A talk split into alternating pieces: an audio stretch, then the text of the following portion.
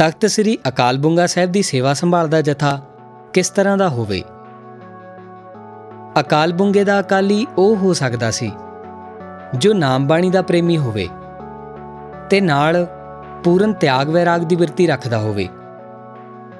ਘਰ-ਬਾਰ, ਮਾਲ ਮਿਲਕ ਤੋਂ ਉਸਨੇ ਕਬਜ਼ੇ ਤੇ ਅਪਣਤ ਦਾ ਨਾ ਸਿਰਫ ਮੂੰਹੋਂ, ਸਗੋਂ ਸੱਚੀ ਮੁੱਚੀ ਸਬੰਧ ਤੋੜਿਆ ਹੋਇਆ ਹੋਵੇ, ਜੋ ਕਿਸੇ ਸ਼ੈ ਨੂੰ ਆਪਣੀ ਨਾ ਸਮਝਦਾ ਹੋਵੇ, ਅਰ ਕਿਸੇ ਮਾਲ ਮਿਲਕ ਤੇ ਦਾਵਾ ਨਾ ਰੱਖਦਾ ਹੋਵੇ।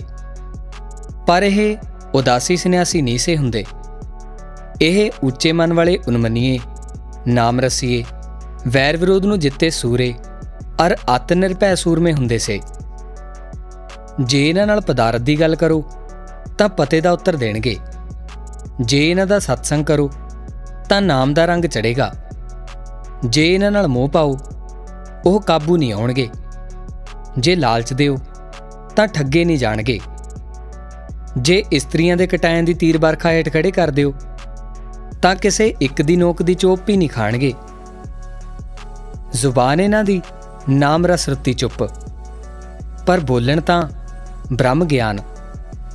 ਜੇ ਜਗਤ ਦੀ ਗੱਲ ਕਰੋ, ਤਾਂ ਪੰਥ ਰੱਖਿਆ, ਪੰਥ ਭਲਾਈ, ਪੰਥ ਦੇ ਬਚਾਓ ਦੀ। ਹੋਰ ਮਾਮਲੇ ਛੇੜੋ, ਤਾਂ ਇਹ ਮੋਨੀ। ਇਹਨਾਂ ਦਾ ਵਜੂਦ ਆਪਣੇ ਆਪ ਵਿੱਚ ਰੋਹਾਨੀ ਖਿੱਚ ਦਾ ਕੇਂਦਰ ਹੁੰਦਾ ਸੀ। ਤਦੋਂ ਲੈਕਚਰ ਤੇ ਉਪਦੇਸ਼ਕਾਂ ਦੇ ਵਿਖਿਆਨ ਨਹੀਂ ਸੇ ਹੁੰਦੇ। ਬਸ ਅਕਾਲ ਬੁੰਗੇ ਆਓ। ਇਹਨਾਂ ਵਿਅਕਤੀਆਂ ਦੇ ਦਰਸ਼ਨ ਮੇਲੇ ਮਿਕਨਾਤੀਸੀ ਅਸਰ ਪਾ ਕੇ, ਗੁਰੂ ਚਰਨਾਂ ਵੱਲ ਖਿੱਚ ਲੈਂਦੇ ਸੀ। ਸ੍ਰੀ ਦਰਬਾਰ ਸਾਹਿਬ ਜੀ ਦੇ ਗ੍ਰੰਥੀਆਂ, ਸੇਵਾਦਾਰਾਂ ਦਾ ਜੀਵਨ ਵੀ ਇਸੇ ਤਰ੍ਹਾਂ ਨਾਮ ਰਸ ਰਤਾ, ਸ਼ਾਂਤ ਸਰੋਵਰ ਹੁੰਦਾ ਸੀ। ਭਾਈ ਵੀਰ ਸਿੰਘ